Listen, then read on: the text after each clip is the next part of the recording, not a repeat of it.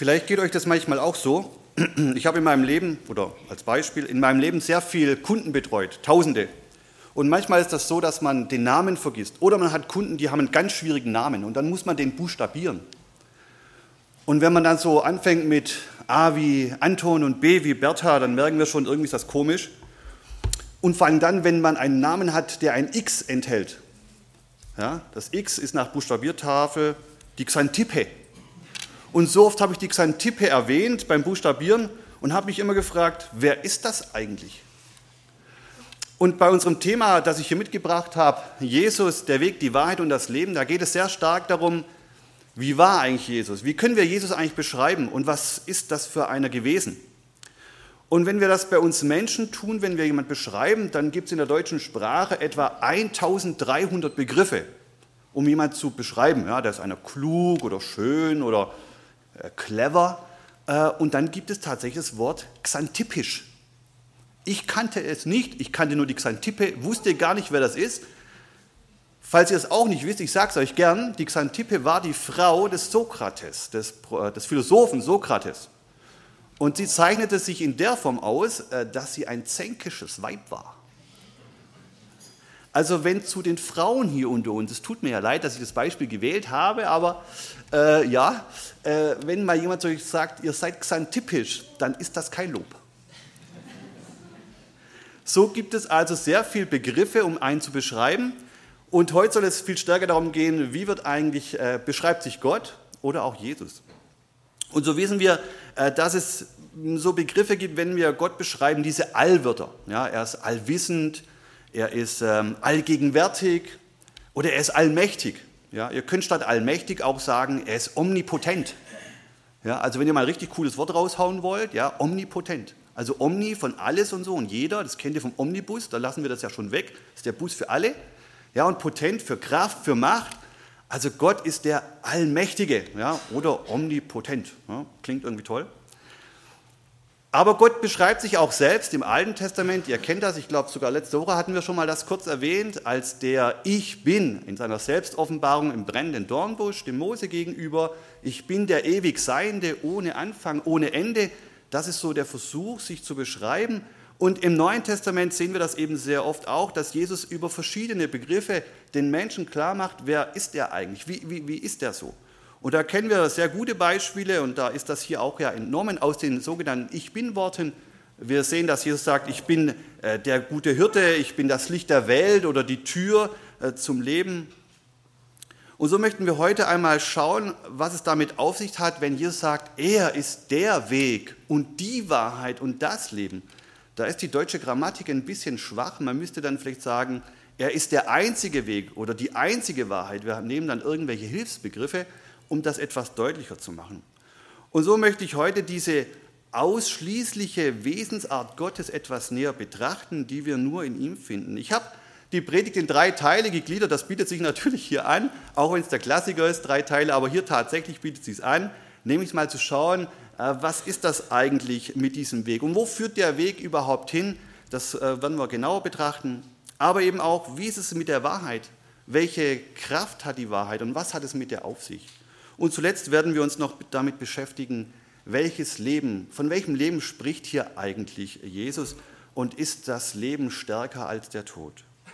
Und ich habe dazu den Bibeltext mitgebracht aus oder den ersten Bibeltext, wenn es darum geht, um das um den Weg, um Jesus als den Weg und da gibt es den klassischen Text, wo wir auch genau diese Aussage finden aus Johannes 14 1 bis 6 und ich lese den einfach mal vor. Euer Herz erschrecke nicht. Glaubt an Gott und glaubt an mich. Im Haus meines Vaters sind viele Wohnungen. Wenn nicht, so hätte ich es euch gesagt. Ich gehe hin, um euch eine Stätte zu bereiten. Und wenn ich hingehe und euch eine Stätte bereite, so komme ich wieder und werde euch zu mir nehmen, damit auch ihr seid, wo ich bin. Wohin ich aber gehe, wisst ihr, und ihr kennt den Weg. Thomas spricht zu ihm, Herr, wir wissen nicht, wohin du gehst, und wie können wir den Weg kennen? Jesus spricht zu ihm, ich bin der Weg und die Wahrheit und das Leben. Niemand kommt zum Vater als nur durch mich. Ja, ich glaube, das sind relativ bekannte Verse und dennoch ist es immer für mich wichtig, diesen Kontext herzustellen. Also in welchem Zusammenhang wurde das gesagt, was Jesus hier äh, spricht? Und äh, wenn ihr da so die ganzen Kapitel zuvor mal schaut, dann werdet ihr feststellen, dass Jesus äh, den Jüngern relativ heftige Dinge gesagt hat, denn er ähm, hat den Jüngern gesagt, dass einer von ihnen ihn verraten wird und dass einer, nämlich dieser Petrus, ihn verleugnen wird und dass Jesus sie verlassen wird. Also sehr dramatische Dinge. Sie sind gemeinsam drei Jahre unterwegs gewesen und jetzt kommen diese fürchterlichen Verwirter, ja, verraten, verleugnen, verlassen. Und er bereitet sie darauf vor oder versucht sie jetzt in diesen, mit diesen Worten darauf vorzubereiten, dass er nicht mehr lange da ist und dass wirklich schlimme Dinge passieren. Und wenn wir darüber nachdenken, wenn Jesus sagt, er ist der Weg, dann stellt sich ja zunächst die Frage, wo ist eigentlich das Ziel, oder? Also wenn wir uns über, das, über den Weg unterhalten, müssten wir zuerst darüber nachdenken, was ist eigentlich das Ziel oder wo ist das Ziel? Und ich habe mich gefragt, wie ist das eigentlich, wenn du die Haustür verlässt zu Hause, hast du da immer ein Ziel? Hast du da immer ein Ziel? Bewegt sich irgendjemand ohne Ziel? Manchmal meint man das, gell? Nein, aber tatsächlich ist es doch so, ob du einkaufen gehst, ob du zur Arbeit gehst, zur Uni, zur Schule, zur Gemeinde und selbst wenn du mit dem Hund nur Gassi gehst, hast du immer ein Ziel. Und selbst wenn du sogar nur spazieren gehst, ist das Ziel wieder doch zu Hause anzukommen, oder? Also ich würde behaupten, ganz dreist, es gibt keinen Weg ohne Ziel. Sonst brauchst du dich nicht bewegen. Und bei Jesus ist das hier auch so, dass er sagt, es gibt hier einen Weg oder es gibt hier ein Ziel, da wollen wir ja hin, nämlich es gibt einen Wohnungswechsel für euch. Ja, ich verlasse euch, sagt er den Jüngern, aber ich bereite euch da eine Stätte und ja, in dem Haus meines Vaters, sagt er, das sind viele Wohnungen. Und das ist für die Jünger schon auch neu. Ja, die kannten ja eher so diese Prophetien aus dem Alten Testament. Äh, das kennen wir auch, wenn wir das Alte Testament lesen, dass Jesus davon spricht, dass er, wenn er wiederkommt, sein Reich aufrichten wird. Es wird sehr stark von einem irdischen Reich gesprochen. Äh, das äh, kennen wir, oder die Bibelkenner wissen das. Da ist die Rede von dem Friedensreich, das tausend Jahre währt. Und deswegen war das für die schon irgendwie neu, ja, dass, es da ein, ein, dass es da Wohnungen gibt beim Vater. Und ich mag ja eigentlich die Schlachtübersetzung, ich nehme die schon viele Jahre, aber es gibt manche äh, Bibelübersetzungen, die verwenden das Wort bleibe. Ich bereite euch eine Bleibe. Und das ist eigentlich auch vom Griechischen das richtige Wort. Und ich finde es sogar fast noch passender, denn heutzutage statistisch, jeder vierte Deutsche zieht einmal im Jahr um, äh, dass das Wohnen sein oder das Wohnen eher was Unstetes. Ja? Aber das Bleiben, ja, äh, ich bereite euch eine Bleibe, da merken wir schon, da steckt die Dauerhaftigkeit drin. Und diese Bleibe bereitet Jesus vor. Und ähm, ja, da hat es keine Wohnungsknappheit. Also das ist nicht mit Berlin, Stuttgart oder München vergleichbar. Es gibt also keine Wohnungsknappheit. Ich weiß, es gibt Sondergemeinschaften, Jetzt kommt der Werbeblock für die GBS im nächsten Jahr. Da unterhalten wir uns über so ein paar Sondergemeinschaften. Die sehen hier eine Begrenzung von 144.000, nur weil sie Offenbarung 7 äh, Folgende nicht richtig lesen können oder interpretieren können. Aber das machen wir nächstes Jahr in GBS, wenn euch das interessiert. Aber das entspricht nicht der Tatsache. Ja? Im Himmel gibt es genug Platz für alle seine Kinder. Definitiv. Und darauf bereitet er hier die Jünger vor. Es gibt ein ewiges Zuhause. Und der Hebräer-Schreiber, das könnt ihr auch nachlesen, Hebräer 13, Vers 14 sagt, denn wir haben keine bleibende Stadt, sondern die zukünftige suchen wir. Und wisst ihr so, weiß nicht, wie, wie wir da manchmal oder wie ihr da so tickt, ich habe so, ich muss in meinem Beruf oder auch in der Gemeinde, wo auch immer, immer wieder so kleine Projekte machen, ja, da oder auch größere Projekte. Und wenn ich das tue, dann überlege ich immer, was ist das Ziel?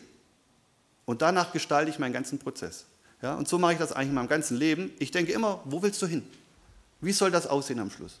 Und dann überlege ich, wie komme ich dahin? Ja, ist ja auch logisch, wenn ihr in Urlaub fahrt, macht ihr das doch auch, oder? Aber oft in unserem Leben, in unserem geistigen Leben ist das anders. Da leben wir so in den Tag und denken gar nicht eigentlich an das Ziel. Und ich glaube, dass, das, dass wir uns da oft dabei erwischen, dass wir eher so eine irdische, irdische Orientierung haben. Ja, und ich will das auch nicht überstrapazieren. Wir leben hier, wir müssen unseren Alltag gestalten. Aber ganz ehrlich, so manchmal denke ich, wow, was so manche Christen, wie die mit ihren Ressourcen umgehen. Also ich rede hier von Zeit und auch von finanziellen Möglichkeiten, aber auch von der eigenen Kraft, für was das manchmal investiert wird. Und wenn man dann jemand sucht für einen, für einen Dienst in der Gemeinde, dann hat man keine Zeit. Also das schockiert mich manchmal schon. Ich hoffe, dass das euch äh, nicht so geht, dass ihr das nicht so kennt, aber das ist tatsächlich in vielen Gemeinden Realität. Ja, wie ist eigentlich meine Orientierung? Ist das etwas so, dass mein Ziel gen Himmel ausgerichtet ist, dass ich etwas tue, was sich auch irgendwie wiederfindet im Himmel? Oder ist das nur für hier? Und ich glaube, da muss jeder so sein Maß auch finden, aber ich möchte das einfach nochmal, was bietet sich hier an, dass ihr darüber nachdenkt, wie verwendet ihr eure Ressourcen, die euch zur Verfügung stehen. Ja, das Ziel hier, das wird sehr deutlich im Text, ist die künftige Gemeinschaft mit unserem Herrn. Und das war damals wie heute für die Zuhörer, für die Jünger sehr wichtig. Denn, wie gesagt, Jesus wird weggehen und er sagt ihr, ich werde euch zu mir holen. Wir werden wieder Gemeinschaft haben. Das ist ja unwahrscheinlich trostreich. Ja? Sie werden wieder beisammen sein. Und das, glaube ich, ist äh, unwahrscheinlich äh, mutmachend. Und uns geht es ja auch nicht anders. Wir sehen Jesus zwar nicht äh, physisch, wir haben nicht dieses Sehen und Erleben, wie es die Jünger taten, und doch ist es für uns auch wichtig und ein echtes Ziel, Jesus auch wiederzusehen. Und Johannes war es, ihr könnt auch das nachlesen, in 1. Johannes 3, Vers 2, sehr bekannte Verse, da sagt er den Empfängern, Geliebte, wir sind jetzt Kinder, Kinder Gottes, und noch ist nicht offenbar geworden, was wir sein werden. Wir wissen aber, dass wir ihm gleichgestaltet sein werden, wenn er offenbar werden wird. Denn wir werden ihn sehen, wie er ist. Und Jesus hat das den Jüngern auch gesagt im Vers 4. Er sagt ja, ihr wisst ja, wo ich hingehe. Ja, ja, habe ich ausgedacht. Und dann kommt da dieser Spielverderber, dieser Thomas. Herr, wie ist denn der drauf? Und dann dachte ich mir, ja, aber eigentlich ist er irgendwie, irgendwie finde ich es auch ganz gut. Ja, der sagt ganz offen, naja, Jesus, weißt du, ich habe da keinen Plan. Ich weiß nicht, wo das Ziel ist und wo der Weg ist. Und ich habe mir gedacht, hm, wow, was ist mit ihm los? Ja, auf der einen Seite ist er ehrlich, aber ist er denn vergesslich? Gerade hat Jesus doch gesagt, ich, bei meinem Vater mache ich euch Wohnung und da werdet ihr hinkommen oder da werden wir dann wieder, uns wiedersehen. Oder hat er vergessen, dass Jesus gesagt hat, er ist die Tür des Lebens? War er da nicht anwesend? Ja, könnte ja sein. Später nach der Auferstehung ist er auch nicht dabei. Vielleicht war er notorischer zu spät gekommen. Ich weiß ja nicht. Äh, könnten wir viel spekulieren. Aber er sagt trotzdem ehrlich, ich weiß es nicht. Und deswegen ist das auch die Frage, die ich uns stelle. Wie kommen wir eigentlich an dieses Ziel? Und wisst ihr, ich war früher mit Leib und Seele Pfadfinder. Ich weiß nicht, ob ich das hier schon mal erwähnt habe, aber als Kind und Jugendlicher Pfadfinder, also mit Fleisch und Blut. Ja? Und ich habe da so alles gelernt, was du brauchst. Ja, so mit einer topografischen Karte umgehen. Ich weiß genau, wo der Laub und der, der Regenwald, würde ich schon sagen, wo der Laub und der, und der Nadelwald ist, eingezeichnet und wie das Gelände ist und wie man eine Karte einnordet, dass man mit dem Kompass die Marschzahl ausrechnen kann und dann das Ziel anvisieren kann. Ja, also habe ich alles gelernt, kann ich perfekt, wahrscheinlich bis heute noch. Und dann habe ich gedacht, ist ja eigentlich cool, ja, du warst Pfadfinder, hast viele Pfade gefunden, aber den Pfad hatte ich nicht gefunden und dachte, das ist irgendwie so Name und. Und heute bin ich glücklich, dass ich den Pfad, den Weg gefunden habe. Und heute, euch, ihr kennt das wahrscheinlich auch, wenn ihr so mit Menschen redet, da gibt es so ein geflügeltes Wort, das heißt ja, alle Wege führen nach Rom. Kennt ihr das? Ja, das sagt man immer so, gell? Das heißt ja übertragen, ist doch egal, irgendwie kommt man schon an. Ja? Ob das der Rechenweg in, in Mathe ist oder ob es die Urlaubreise ist, ist doch egal. Hauptsache, du kommst an. Egal wie und so. Und ähm, tatsächlich gibt es aber sehr unterschiedliche Wege im Leben. Und ich habe mal so ein paar so typische Wege euch mitgebracht, die es da so gibt. Genau, da gibt es zum Beispiel den Fingerzeigweg. Den gehen zum Beispiel viele, viele Menschen. Kennt ihr den Fingerzeigweg?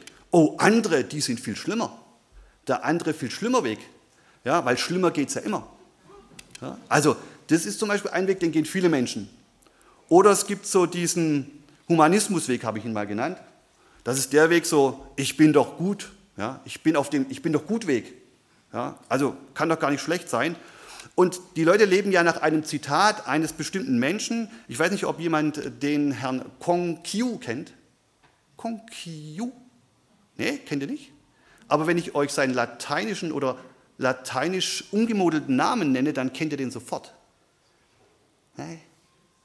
Ja? Der Konfuzius. Und was hat er gesagt? Der Weg ist das Ziel. Ja, das höre ich, ich kann, boah, bis zum Erbrechen habe ich das gehört. Also ich kann es ja nicht mehr hören, aber dahinter steckt ja schon eine Aussage. Ja, nach dem Motto, du lebst und das ist dein Ziel und danach ist alles aus. Das ist der Weg. Kann man so machen. Oder es gibt der Weg, ja, alle, die jetzt in der Schweiz waren, die kennen ihn vielleicht, den Herdentrieb, der ist doch immer, ja, irgendwann, wenn die, die Tiere wieder runter müssen im Winter, von der Alm, der Herdentriebweg, den kennt ihr auch. Ja? Also viele andere können sich ja nicht irren Weg. Also wenn alle in eine Richtung gehen, da gehe ich mit, weil die können ja nicht irren. Ja, ist ja, und es ist total schwer, da auch äh, einen anderen Weg zu gehen. Kennt ihr das? Wenn da so Menschenmassen irgendwo hinlaufen und du bist so ein bisschen orientierungslos, was machst du intuitiv? Baff hinterher, oder? Genau. So gibt es das ganz viel. Oder ich habe noch einen vierten Weg, der gute Werkeweg. Der ist auch total beliebt, gerade unter Christen. Ja. Äh, ich tue doch viel Gutes. Ja. Ich tue doch viel Gutes Weg.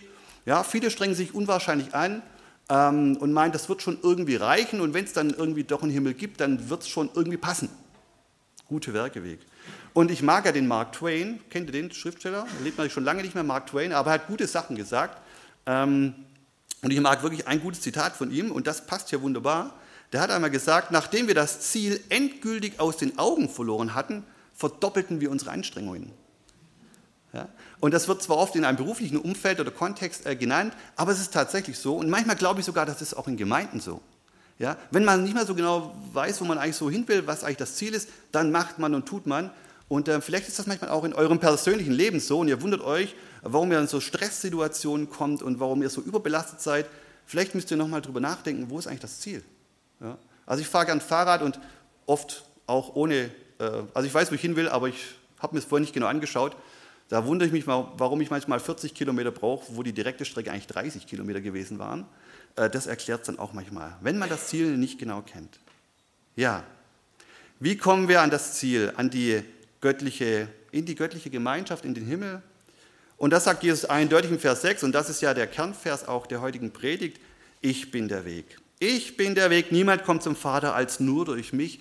Und jetzt ist natürlich auch klar, Jesus meinte natürlich nicht einen physischen Weg, eine Straße, auf der wir laufen, sondern das ist natürlich äh, im übertragenen Sinn gemeint. Aber wichtig ist, es gibt eben keinen anderen Weg. Jesus ist der Weg. Und um das ein bisschen besser zu verstehen, vielleicht geht es euch auch so, ihr lest so diese Worte und ihr kennt die, aber die tiefere Bedeutung, nach der suchen wir manchmal nicht. Und um das besser zu verstehen, hier habe ich ein Beispiel gewählt. Stellt euch mal vor, ihr müsstet oder ihr würdet von Deutschland nach äh, Spanien fahren wollen oder laufen, wie auch immer. Ja? So, und es gäbe keinen Seeweg und keinen Luftweg, also nicht mit dem Flugzeug und nicht mit dem Schiff. Also müsst ihr über das Land. So, wie kommt ihr nach Spanien? Nur durch Frankreich, oder? Der Weg führt über Frankreich. Ihr, kommt, ihr könnt nicht anders als über Frankreich. Und ich finde, das ist ein ganz banales, einfaches Beispiel, um zu erklären, was das heißt, dass Jesus der Weg ist. Wenn du zum Vater willst, dann musst du über Jesus gehen. Du kannst nur durch Jesus zum Vater kommen. Und ich glaube, das ist so dieses, äh, dieses Besondere hier, dass wir das einfach verinnerlichen. Es gibt nur diesen Weg. Wir könnten auch sagen, das ist so diese Exklusivität Jesu. Ja? Nur exklusiv, nur er ist der einzige Weg. Oder wir könnten auch sagen, es ist die Ausschließlichkeit. Also wenn jemand in den Himmel will, dann gibt es nur diesen Weg über Jesus. Und alles andere ist halt Zielverfehlung. Alles andere führt eben nicht dorthin. Warum ist das so wichtig für uns? Ich habe gedacht, das ist sehr mutmachend. Das ist sehr mutmachend, denn viele von euch kennen das. Die haben diesen Weg beschritten, die haben ein Leben äh, oder führen ein Leben mit Jesus Christus. Die haben Buße getan, die sagen Ja zu einem Leben mit Jesus und die sind eben auf diesem Weg, die haben Ja gesagt. Aber was mir ganz wichtig ist auch, dass ihr auch so ein Wegweiser seid. Ja, manchmal fragen wir auch, ja, was, wozu bin ich da? Das ist doch eine super Aufgabe. Ja, sei ein Wegweiser, äh, nicht so diese, diese Wege Wegweiser, sondern ein anderer Wegweiser, nämlich der, der tatsächlich zu Jesus führt. Und ja, und für alle, die hier sind und diesen Weg noch nicht gehen, ja, für die ist es, glaube ich, trotzdem eine hervorragende Chance, aus diesem Lebenslabyrinth, das hier angemalt ist oder aufgezeigt ist, auszubrechen. Es gibt aus dem Labyrinth nur einen Weg und der heißt Jesus. So einfach ist das. Ja, Jesus ist der Weg, aber Jesus ist auch die Wahrheit. Und auch dazu habe ich einen Text oder ein paar Verse mitgebracht, die schauen wir uns auch mal oder den lesen wir auch. Ich habe es euch einfach gemacht. Ich habe eigentlich fast ausschließlich das Johannesevangelium genommen, damit ihr nicht so viel blättern müsst. Also einfach ein Stück zurück ins achte Kapitel, die Verse 31 bis 36. Da sprach Jesus zu den Juden, die an ihn glaubten, wenn ihr in meinem Wort bleibt, so seid ihr wahrhaftig meine Jünger. Und ihr werdet die Wahrheit erkennen und die Wahrheit wird euch frei machen. Sie antworteten ihm, wir sind Abrahams Same und sind nie jemandes Knechte gewesen. Wie kannst du das sagen? Ihr sollt frei werden. Jesus antwortete ihnen, wahrlich, wahrlich, ich sage euch, jeder, der die Sünde tut, ist ein Knecht der Sünde. Der Knecht aber bleibt nicht ewig im Haus, der Sohn bleibt ewig. Wenn euch nun der Sohn frei machen wird, so seid ihr wirklich frei. Ja, dieser Text beleuchtet einen Aspekt der Wahrheit. Und auch hier wichtig, wie war der Zusammenhang? Jesus, ihr könnt euch das so ein bisschen vorstellen. Jesus war in, die, in, diesem, auf diesem, in diesem Tempelbezirk, also wir könnten auch sagen auf dieser Tempelplatte, wo der Tempel stand, war ja ein Riesenareal. Die, wo jetzt in Jerusalem sind, äh, die wissen das noch viel besser. Also wenn du einmal um den Tempel außen rumgelaufen bist, also in, der, in den Säulenhallen, das waren 1,5 Kilometer. Ja, also das ist ungefähr so, wie wenn ihr hier draußen zweimal die Zuckerfabrik hier, zweimal den Kringel lauft. Ja, braucht ihr eine Viertelstunde. Ja, so groß war das Tempelareal. Ja, und da hat sich Jesus bewegt und hat viele Gespräche geführt. Er hat dort, ähm, sie brachten ihm da zum Beispiel die Frau, die äh, beim Ehebruch erwischt wurde, oder er sprach davon, dass er das Licht der Welt ist, und er sprach von seiner Sohnschaft und von seinem Tod und seiner Auferstehung. Und wir lesen äh, im Text davor auch, dass äh, viele Zuhörer zum Glauben kamen. Und diesen sagte er im Vers 31, gerade haben wir es gelesen, wenn ihr in meinem Wort bleibt, so seid ihr wahrhaftig meine Jünger. Und ich glaube, das ist auch ein guter oder eine wichtige Aussage. Was heißt das denn eigentlich in meinem Wort bleiben? Und ich habe das übersetzt, wenn ihr mein Wort, wenn ihr meinen Willen tut. Denn sein Wort ist verbunden mit seinem Willen. Wenn wir seinen Willen tun, dann sind wir wirklich seine Jünger, seine Nachfolger. Und dann hat das auch Konsequenzen für unser Leben. Unweigerlich. Und eine dieser Konsequenzen, die finden wir jetzt hier beschrieben, nämlich ab dem Vers 32, dass wir die Wahrheit erkennen werden und die Wahrheit euch frei machen wird. Das sagt hier Jesus. Und wenn wir so über Wahrheit nachdenken, das ist ja so ein bisschen, so ein bisschen schwer zu greifen, dann sagt er, ja, Moment mal, in der Bibel gibt es ja auch nicht nur, dass Jesus die Wahrheit ist, wir lesen auch in Johannes 17, 17, dass er sagt, das Wort ist Wahrheit. Also wir merken auch hier die Verbindung. Es kann nicht sein, dass Jesus die Wahrheit ist und das, was er sagt, stimmt nicht, sondern er personifiziert die Wahrheit, etwas, was uns fremd ist. Das gibt es, da gibt es nichts Vergleichbares. Er ist die Wahrheit. Und ich dachte, wenn wir fragen, was ist Wahrheit, diese Frage wurde ja auch schon, schon sehr stark äh, strapaziert, aber ursprünglich kommt sie tatsächlich aus einer Begebenheit in der Bibel.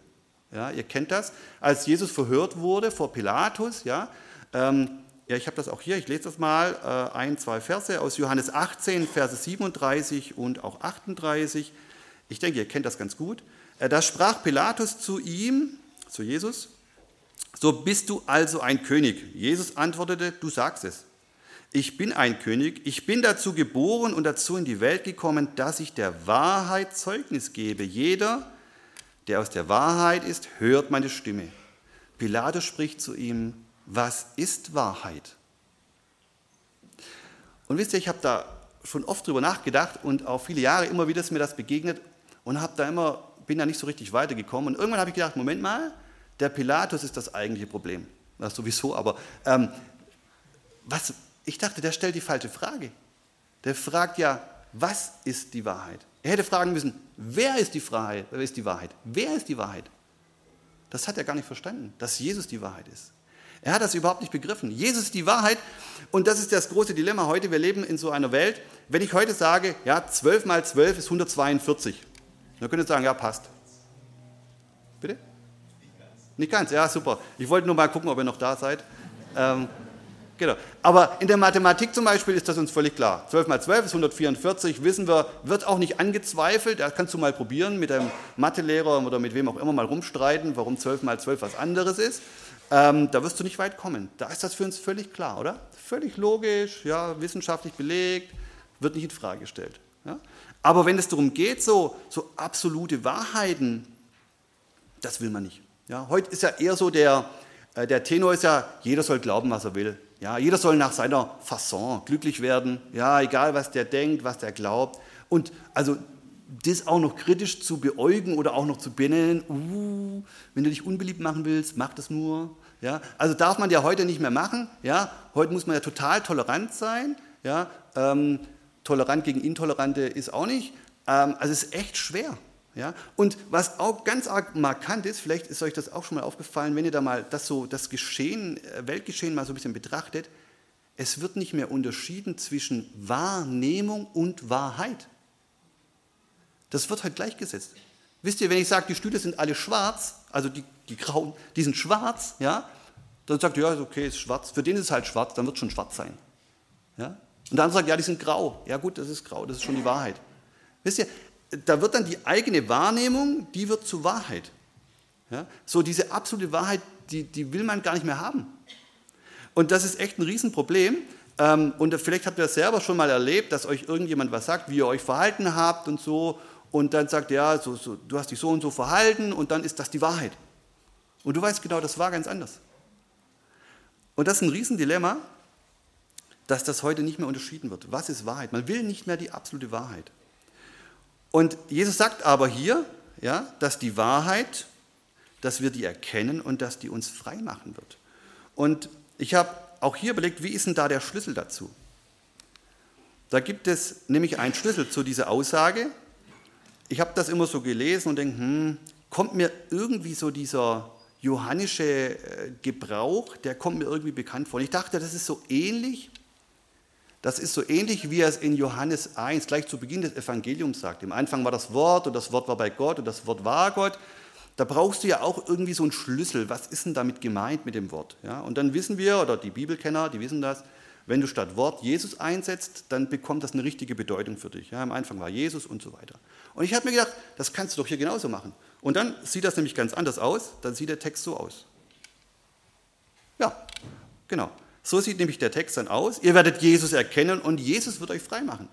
Es ist wieder die zentrale Person, es ist die Ausschließlichkeit, die Exklusivität. Es ist Jesus, der euch freimacht. Und das ist das Besondere. Das, das wollen viele nicht wahrhaben, dass Jesus wirklich freimacht.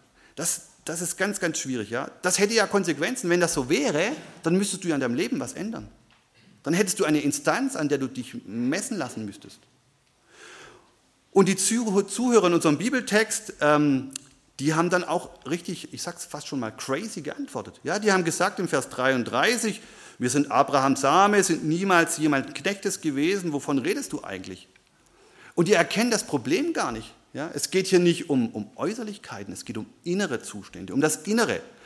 Und wir merken diesen Selbstbetrug, wir waren nie jemandes Sklave, ja, oder wir sind Abrahams Same, das heißt, ja, wir berufen uns auf unsere Herkunft, ja, das gibt ja auch viele Christen, ja, ich bin getauft oder meine Eltern, ja, die sind Christen, ja, dann passt das bei mir schon auch. Ich freue mich immer, wenn hier junge Menschen sich taufen lassen, zum Glauben kommen, das ist genau richtig, ja. Aber viele berufen sich drauf und sagen, ja, komm, ich bin als Kind getauft worden, passt schon, haben meine Eltern für mich entschieden, alles gut. Ja, das haut aber nicht ganz hin. Und dann sagen die, ja, wir waren niemals irgendjemand Knechte.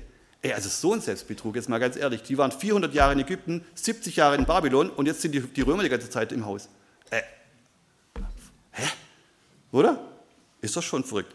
Also so diese völlige Selbstlüge, ja, Selbstwahrnehmung, eine falsche Selbstwahrnehmung, ja, gar nicht merken, wie eigentlich ihre Situation ist. Und tatsächlich spricht Jesus trotzdem nicht von dem Äußeren, sondern von dem Inneren.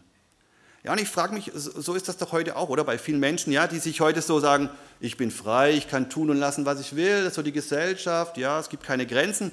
Aber tatsächlich, wenn die Menschen ehrlich zu sich sind, wie sind sie gefangen in irgendwelchen Zwängen? Und wisst ihr, so ein Putzzwang oder so ein Kontrollzwang, das ist ja noch das harmloseste bei dem ganzen Thema. Ja? Oder die gefangen sind in ihren Umständen, ja, in der Schule, an der Arbeit, wo du nicht mehr rauskommst. Ja, das ist doch keine Freiheit. Unter Umständen bist du da geplagt tagtäglich. Das ist doch keine Freiheit. Oder du bist gefangen in irgendwelchen Gewohnheiten. Du kriegst das doofe Handy nicht mehr aus, ja, du kriegst das Netflix nicht mehr aus. Ja. Übel. Oder irgendwelche Süchte, brauchen wir gar nicht weiterzugehen, da kennt ihr genug Beispiele. Ja. Die Menschen sind noch nicht frei. Hört doch auf. Das ist doch keine Freiheit, nur weil ich, weil ich keine Ahnung, irgendwo hinreisen will, wo ich will. Und innen ist, ist man gefangen in, in jeglicher Form. Aber Jesus, Jesus ist es, Jesus ist die Wahrheit, die wirklich frei macht. Und das ist die Wahrheit. Wenn euch nun der Sohn frei machen wird, so seid ihr wirklich frei. Frei. Und wisst ihr, das gibt mir so, das ist für mich somit auch etwas ganz Besonderes als Christ, ja, als wiedergeborener Mensch. Ja, ich muss nicht mehr sündigen. Ich muss nicht mehr der Welt folgen, den ganzen Müll dieser Welt mitmachen. Ich muss das nicht mehr. Ich kann mich frei entscheiden. Ich kann frei entscheiden, will ich Gott zur Ehre leben oder nicht. Ich habe die Entscheidung. Ich kann das machen. Und das ist das Besondere, das kann, können andere, die an Jesus glauben, nicht. Die folgen dieser Welt und den Gesetzmäßigkeiten Satans. Aber als Christ hast du die Wahl. Du kannst sehr oft entscheiden, sehr oft entscheiden, wie du handelst. Ja, aber wir sind auch frei von dieser ewigen Verdammnis. Das ist auch ein Stück Wahrheit oder ein ganz wichtiger Aspekt der Wahrheit. Ähm, denn die Wahrheit, Jesus macht uns frei auch von der ewigen Verdammnis, weil er eben der Weg ist, der zum Himmel führt. Ja, die Wahrheit ist, dass echte Wahrheit nur über Jesus geht.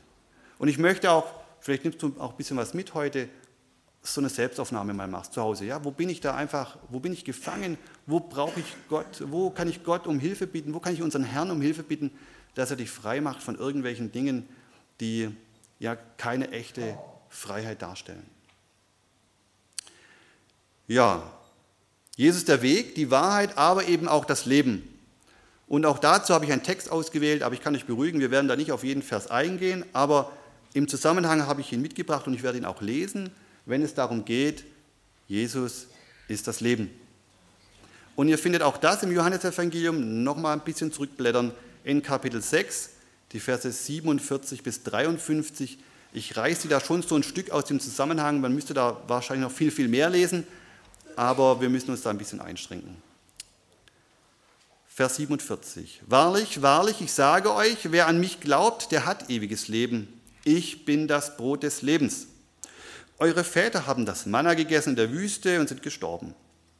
Dies ist das Brot, das aus dem Himmel herabkommt, damit, wer davon isst, nicht stirbt. Ich bin das lebendige Brot, das aus dem Himmel herabgekommen ist. Wenn jemand von diesem Brot isst, so wird er leben in Ewigkeit. Das Brot aber, das ich geben werde, ist mein Fleisch, ich, das ich geben werde für das Leben der Welt. Da stritten die Juden untereinander und sprachen, wer kann, wie kann dieser uns sein Fleisch zu essen geben? Darum sprach Jesus zu ihnen, wahrlich, wahrlich, ich sage euch, wenn ihr nicht das Fleisch des Menschensohnes esst und sein Blut trinkt, so habt ihr kein Leben in euch. Boah, das, sind schon, das ist schon ein heftiger Text eigentlich. Ne? Auch hier wieder, Jesus macht das ganz geschickt, sage ich jetzt mal. Wir lesen davor von der Speisung der 5000, da wurden also 5000 und viel mehr Menschen satt von den ursprünglich fünf Broten und zwei Fischen. Die Mehrung, äh, die Jesus da vollbrachte, das, äh, dieses äh, Speisungswunder.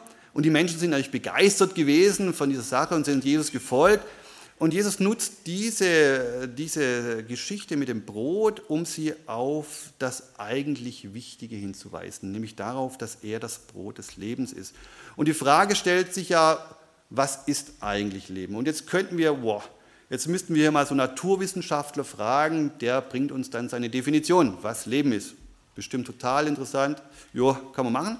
Oder wir fragen einen Philosoph, da bräuchten wir wahrscheinlich fünfmal so viel Zeit. Könnten wir auch machen, ähm, macht aber jetzt nicht so viel Sinn. Oder wir fragen einen Theologen, der hätte aus, Sicht, aus seiner Sicht auch nochmal irgendeine Betrachtungsweise. Oder wir schauen uns das an, wie heißt es so schön, den Otto-Normalverbraucher. Ich glaube, die meisten von euch sind die Otto-Normalverbraucher. Klingt irgendwie ein bisschen komisch, gell? Äh, ist ein Begriff aus der Marktforschung, gibt es aber tatsächlich in der Marktforschung. Und irgendwie weiß jeder, das sind wir, das hat nichts mit dem Verbrennungsmotor zu tun oder so, äh, sondern der Otto-Normalverbraucher. Was denkt denn der so? Und da habe ich hier auch ein paar typische Lebensformen, könnte ich mal sagen, mal mitgebracht. Die schauen wir uns ganz kurz mal an. Da gibt es zum Beispiel, genau, zum Beispiel das Ich sehe gut ausleben. Ja, das gibt ganz viele, die sagen, wow, also mein Äußeres, das ist mir total wichtig. Ich weiß nicht, ob ihr die kennt, weil ihr das so schmunzelt alle. Also ihr kennt die nicht, ich hoffe nicht. Ähm, aber die sieht irgendwie doch, ja. Also sie ist Sinnbild für das gute Aussehen. Ähm, und das ist ja so ein ganz großer Trend, ja, so dieses, äh, ich sehe gut aus und äh, die ganze Industrie, die ganze Botox- und Silikonindustrie lebt ja davon, ja, gut auszusehen. Dass der Körper zwar innen wegfault, das ist egal, aber nach außen, da muss alles stimmen, oder? Das ist doch der Mega-Trend. Also egal wie alt, das muss passen. Ja? Ähm, oder es gibt so dieses äh, Hauptsache, ich bin gesund leben. Ja? Hier der, der, weiß nicht, Bodybuilder, ja, Fitnessstudio, Wellnesskult, Ernährung, Gesundheit. Und vielleicht kennt ihr das auch, wenn ihr Geburtstag habt, dann was sagt man dann oft einem? Hauptsache, du bleibst gesund. Gell? Ah ja, wichtig, total. Gell? Ist ja auch wichtig, also ich will es nicht verharmlosen, ist auch wichtig und ist uns auch wertvoll. Aber wenn wir uns nur darüber definieren, äh, dass wir gesund sind ähm, oder dass das Leben nur lebenswert ist, wenn wir gesund sind, dann ist das auch bitter. Aber das ist auch so ein Trend. Das verstehen viele unter, unter Leben. Ja? Ich habe noch ein drittes, ähm, das muss ich gesehen haben, Leben. Kennt ihr das auch? Ja, da gibt es diese Bücher, wenn ihr da einkaufen geht, dann gibt es dieses Buch 100 Orte, die du gesehen haben musst. Ja, das ist praktisch dein Zielfahrplan für die nächsten 50 Jahre. Zweimal im Jahr Urlaub, bis in 50 Jahren durch. Ja, brauchst das Geld noch dazu, dann hast du alle 100 wichtigsten Orte gesehen. Problem, wenn du es erlebst, was machst du danach? Ja, also das ist so ein ganz großer Trend. Gibst du 7,95 Euro aus und dann weißt du, wo du hin musst. Dann hat dein Leben einen Sinn. Für 7,95 Euro. Super. Ja? Kann man machen. Aber so leben, also ich mache es jetzt sehr witzig hier, ja, oder auch ein bisschen überzogen, aber so leben doch ganz viele Menschen, oder nicht? Das ist doch die Realität. Oder das letzte, das muss ich haben leben. Das kennen wir auch, oder? Ja. Vermögen ansammeln, noch und nöcher. Und äh, wir wissen, was Jesus dazu sagt, ja, du Narr, ja, morgen bist du nicht mehr da, was bringt's? Aber so leben viele Menschen und neben dem Begriff Leben, was ist der häufigst gebraucht, das häufig gebrauchte Wort hier? Ja, ihr habt gemerkt, oder? Das Ich. Ich bin im Mittelpunkt. Ja? Ich bin der Wichtigste. Ich, ich, ich. Und so ist das heute. Aber Jesus sieht das anders. Jesus bietet viel mehr, viel, viel mehr. Jesus ist das Leben. Und Jesus sagt, ich bin das Brot des Lebens. Er ist es, der die Speise ist für die Ewigkeit. Er sorgt dafür, wenn wir ihn aufnehmen, dass wir ewiges Leben haben. Natürlich ist das kein, kein physisches Essen, ja. Und uns ist auch klar, dass es hier darum geht, dass wir Jesus in unserem Leben aufnehmen, dass wir Buße tun, umkehren und an ihn glauben. Wisst ihr, was mich am meisten schockiert eigentlich bei dem Thema ist, dass es eine große Konfession gibt auf dieser Welt mit einer Milliarde Christen, die glauben an das physische Opfer. Die tun in ihrem Abendmahl, glauben sie, wenn sie die Hostie, also Brot kann man nicht sagen, diese Hostie nehmen und den Wein, dass durch die Worte des Pfarrers tatsächlich daraus Fleisch und Blut Jesu wird und das wird gegessen. Das glauben eine Milliarde, jetzt sage ich es, Katholiken. Ja, wir hatten das Anfang des Jahres in der GBS mal gehabt. Das ist Glaubenslehre des, der katholischen Kirche. Ja, und wenn ihr mal wieder denkt, ihr seid in einem katholischen Gottesdienst und nehmt da am Abend mal teil, solltet ihr das wissen und euch gut überlegen, ob ihr das tut. Ja, wollte ich bloß mal noch so erwähnt haben. Also die verstehen das tatsächlich äh, physisch, tatsächlich erkennen sie nicht die geistliche Dimension der Worte Jesu, dass wir ihn im Leben aufnehmen müssen. Ja, Jesus ist die Nahrung für das ewige Leben, die geistige Speise für das ewige Leben. Nur durch Jesus haben wir echtes Leben. Ein Leben, das eine Existenz gibt über den leiblichen Tod hinaus. Ja? Das ist auch unwahrscheinlich wichtig, dass wir das immer wieder verstehen. Jesus, und ich mag immer diesen Begriff hier, Monopol, Jesus hat dieses Ewigkeitsmonopol. Ja? Nur er bietet uns das an. Nur er gibt die Möglichkeit, dass wir eine ewige Zukunft haben, die im Himmel sein wird. Ja, er ist die Ausschließlichkeit. Und ein Satz, den ich mir notiert habe, weil ich dachte, der ist irgendwie wichtig. Der leibliche Tod ist nicht das Ende, habe ich mir mal aufgeschrieben. Er ist der Beginn des zukünftigen Lebens. Und das ist Leben. Das ist Leben. Und das ermöglicht Jesus Christus. Ja, Jesus ist der Weg, die Wahrheit und das Leben. Wir haben dazu gehört, dass es eine Ausschließlichkeit ist. Wer in den Himmel will, wer das als Ziel hat, Wer Gemeinschaft mit unserem Vater im Himmel haben will, der findet diesen Weg oder bekommt diesen Weg nur durch Jesus Christus. Es gibt keinen anderen. Und die Welt bietet sehr, sehr viele Wege an. Auch wenn alle Wege nach Rom führen, aber nur einer führt in den Himmel und das ist über Jesus Christus. Das ist dann eben auch die Wahrheit im, im, im sachlichen, im fachlichen Sinn. Das ist die Wahrheit, dass das der Weg ist. Aber auch Jesus selbst ist die Wahrheit. Er ist der Weg. Nur durch ihn können wir dorthin gelangen. Er personifiziert die Wahrheit, haben wir gesehen. Und ja, er ist das Leben. Er ist das Leben, nur durch ihn haben wir eine Definition von Leben, die andere gar nicht kennen. Ein Leben, das hier nach dem Ableben erst beginnt so richtig. Ja? Und ich glaube, das ist ganz wichtig, dass wir das auch nochmal neu bedenken, dass wir ein Leben haben, das die Welt nicht kennt, das von seiner Besonderheit geprägt ist, dass es kein Ende hat. Und das ist schon gewaltig. Amen. Ja, wir machen es so, dass wir stille werden. Es äh, soll bitte keiner laut beten. Und äh, ich, ja, ich gebe ein bisschen Raum für das persönliche Gebet und werde dann abschließen mit Gebet.